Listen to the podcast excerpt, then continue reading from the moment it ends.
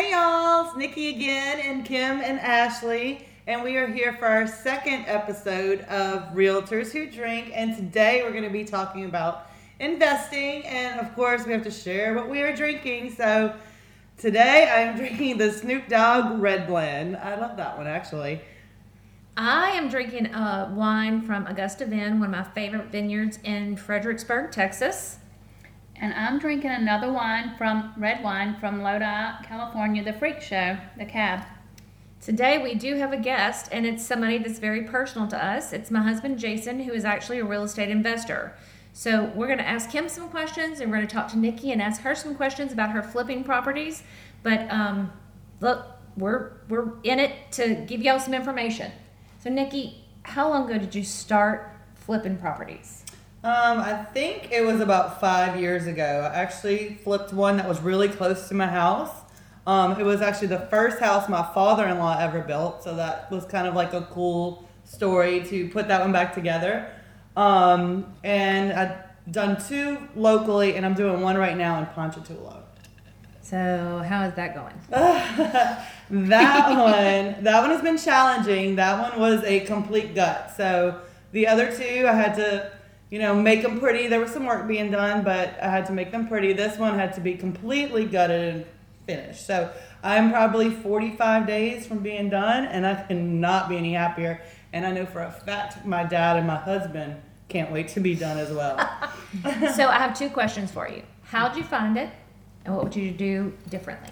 So how I found it, actually, one of my old classmates that I graduated with called me and asked if I knew any real estate investors that would buy his grandma's house. And I said, you know, where is it? What's the square footage? So I said, let me come and take a look at it. Well, I went to take a look at it and I just, I don't know, I just I captured the vision of it. I knew that I could make it beautiful.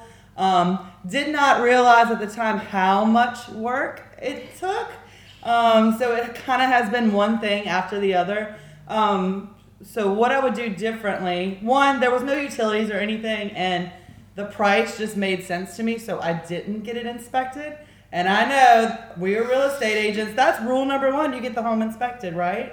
Uh, I didn't do it because I was buying it no matter what. I, I knew that. So there was a whole lot more wrong with it than I thought. But hey, it took some money. We're getting it back together. I'm still going to have a great return. So I'm really happy about it. Another mistake I made is they left it fully furnished of stuff. Um, and I donated, gave it all away, threw a lot of it away. And I really could have had like an estate person come through and I probably could have profited like, I don't know, five or six thousand dollars all the stuff in the house. Right? Yes, yes. So I was so ready to just jump into it. I didn't think that way and really didn't want to deal with it. But now in hindsight, if I ever get one full of junk again, it's gonna have a sale. What's cool about that area that you bought that in though is that it's such a hot area right now. Yes, it's walking distance to like all the downtown things. Well, just in Ponchatoula itself, like yeah. young professionals that are commuting to New Orleans, the South Shore, but also it's just a lower cost than living in some of the other North Shore areas. Definitely. And I love that like when I'm there on the weekends there's always some kind of little festival or something going on downtown. It's so fun. It's a great place to live. I love that little area so much. It has so many boutiques and antique shops and yeah. Yes. It was a great place to flip. So where are you gonna look for your next one? I don't know yet. After this one kind of kicks my butt a little bit, I may take a little bit break. But hey, if anybody's listening, listening, and they want to sell something I can maybe flip, please give me a call.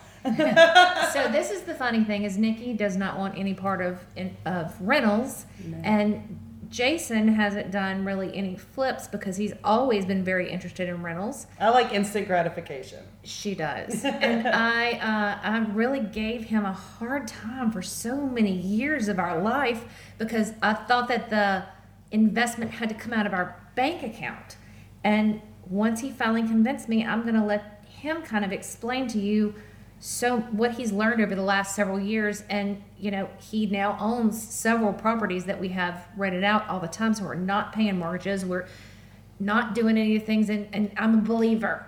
So jason tell me what you saw what you listened to what you learned that made you understand that this was not going to be as big of a risk as i had in my head that it would be I, I think it's probably a combination of a lot of things that I've either read or watched podcasts or um, just talked to other real estate investors and what they've done.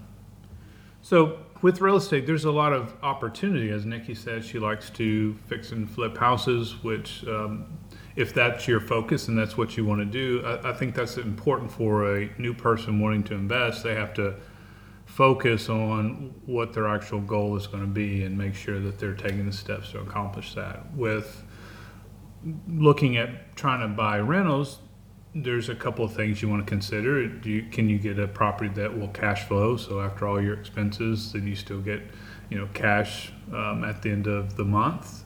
Um, is that property going to appraise in value? So even if you have a property that, for whatever reason, right away won't cash flow, but over the next four or five years can increase in value by, uh, you know, let's say on average eight percent or even more per per year. Well, then five years, if, if you wanted to step up and get out of that property, well, you've built enough equity and to put down on a larger property, which could cash flow in the future. So you just have to weigh your options and consider what your financing could be if you have access to private money lenders or if you have to do hard money or if you can go get a, a mortgage, traditional mortgage on a, on an investment property. There's, there's different programs out there. Give me some ideas of for new people where they could find the initial investment if they own a home or if, if, if they don't own a home. Like if they don't have 20% in their bank account, what are some places they could get that Can you do money a from? HELOC with that?